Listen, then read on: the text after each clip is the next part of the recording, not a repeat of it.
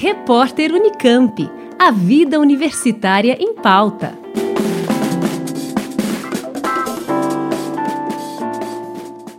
Uma colaboração internacional entre pesquisadores da Unesp e da Universidade da Geórgia, nos Estados Unidos, desenvolveu um método que combina sensoriamento remoto e inteligência artificial para otimizar a colheita do amendoim.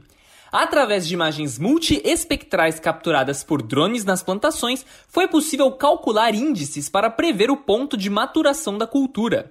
Tal resultado é importante pois os frutos do amendoim ficam debaixo do solo, o que normalmente dificulta o processo de avaliação de sua maturação.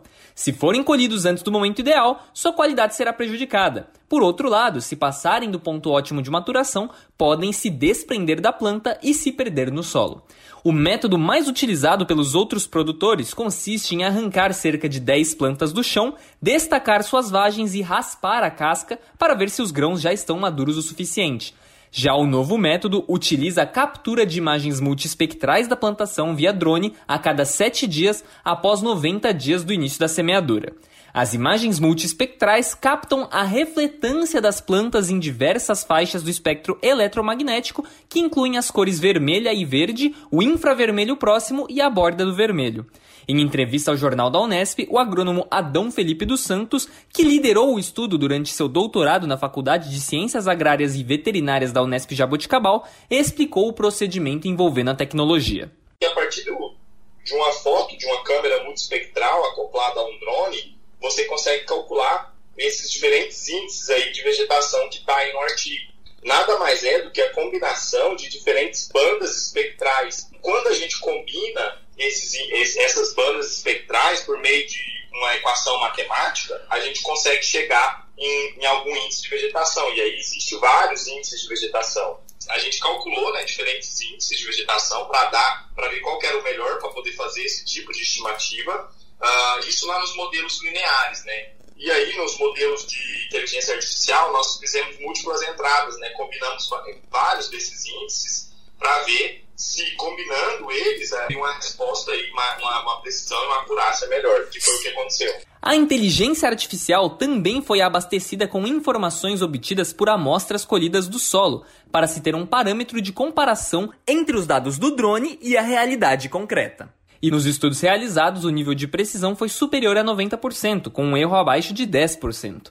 A etapa da coleta de amostra nas plantações ocorreu durante os verões de 2018 e 2019, quando o doutorando Nespiano passava por um período sanduíche na Universidade da Geórgia. A parceria com a Universidade da Geórgia foi construída pelo então orientador de Adão, o professor Roverson Pereira da Silva, especialista em mecanização agrícola.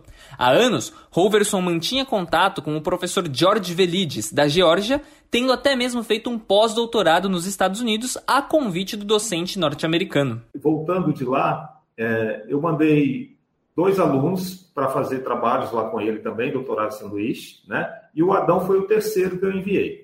Só que antes de enviar o Adão, eu trouxe o Dr. Velides para cá, trouxe também a doutora Cristiane Pilon, que também é da mesma universidade, que eu conheci lá também, e a, a gente criou aqui uma disciplina na pós-graduação, no, no programa de produção vegetal, voltada para a produção de amendoim.